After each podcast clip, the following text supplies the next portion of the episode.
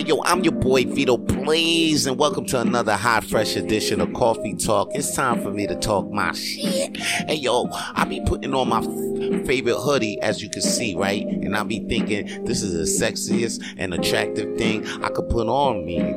And you could think that you could put your favorite shirt or your favorite uh, perfume, perfume, your favorite pants, your favorite cologne, your favorite dress, your favorite chain your favorite lace front that you like to put whenever you wake up, whatever you think that you put on your face or body that make you attractive, right? You think that it, you think it's the most attractive thing you can wear, but here's one thing.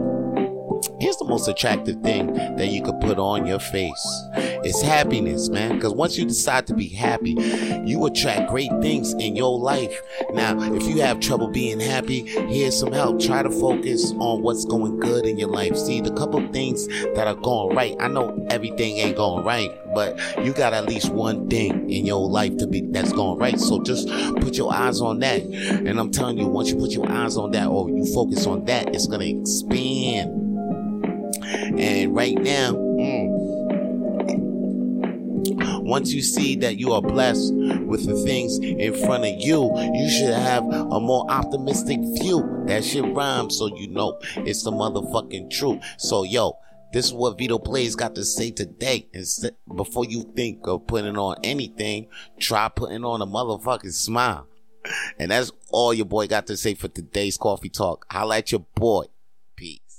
Coffee Tawlk with Vito Blaze is also available on Spotify, Apple Podcasts, and Google Podcasts. Coffee Tawlk with Vito Blaze is available on all podcast streaming platforms. And please subscribe to Coffee Tawlk with Vito Blaze on YouTube.